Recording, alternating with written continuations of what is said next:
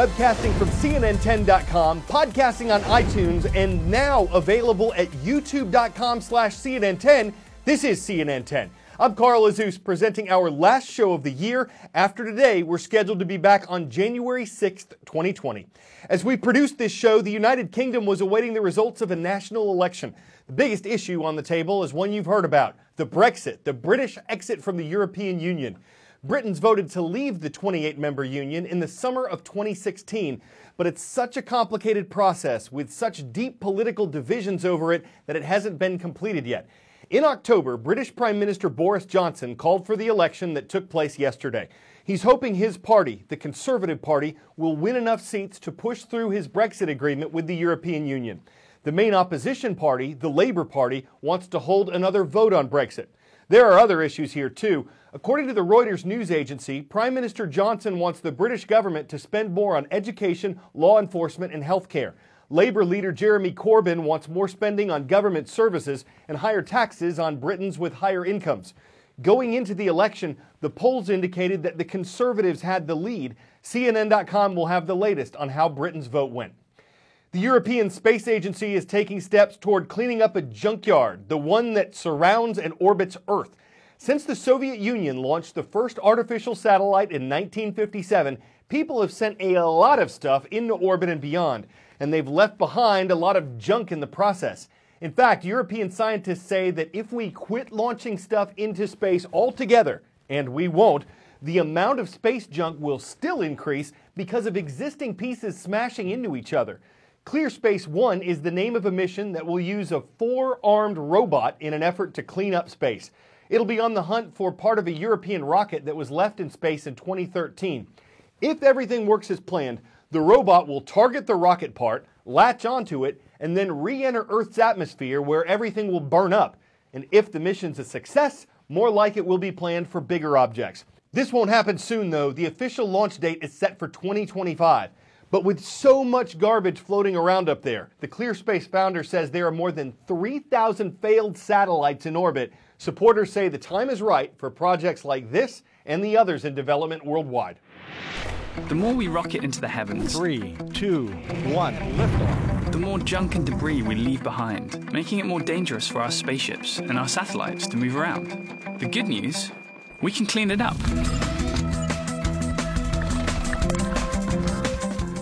In the heart of Tokyo, just a few miles away from this park, on a quiet street, one company is trying to make space a little safer by making it a little cleaner. Imagine space for a second.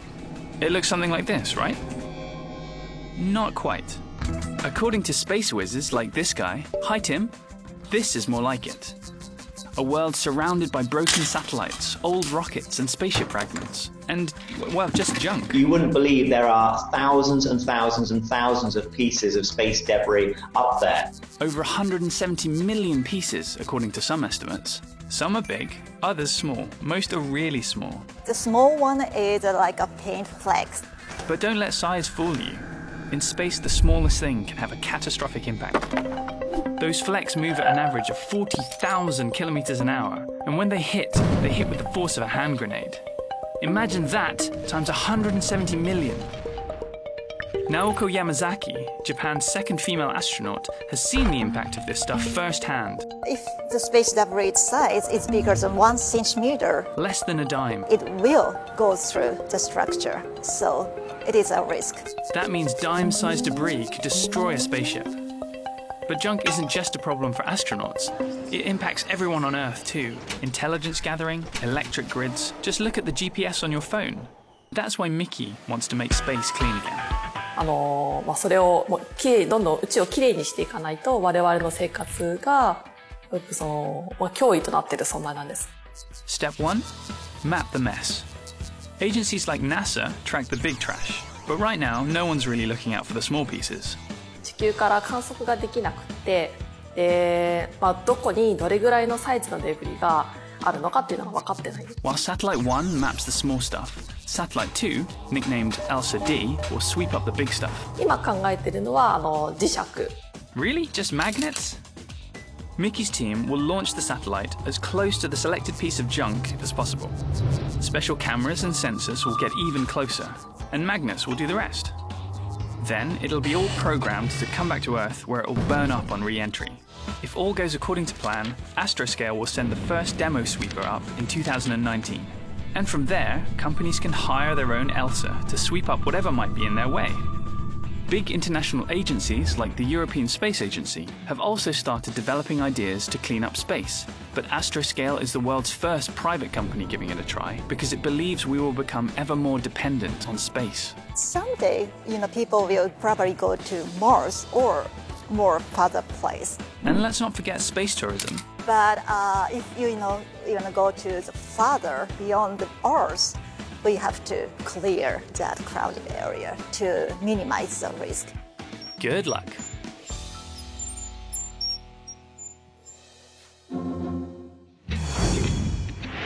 Ten-second trivia. Which of these man-made objects is the largest? International Space Station, Bingham Canyon Mine, an American football field, or the Spruce Goose? Utah's Bingham Canyon Mine is the biggest object on this list, but the ISS is the largest man-made object in space. Liftoff of the Falcon 9 and Cargo Dragon, transporting critical research to enable living and working in Earth orbit and in deep space.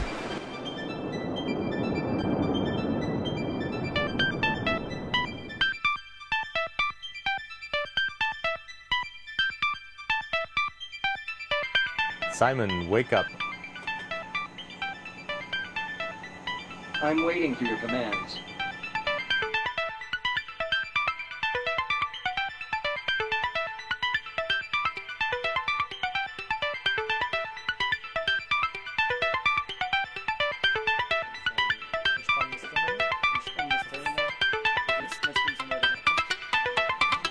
Don't you like it here with me?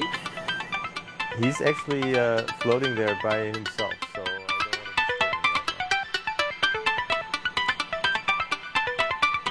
Be nice, please. I am nice. He's accusing me of not being nice.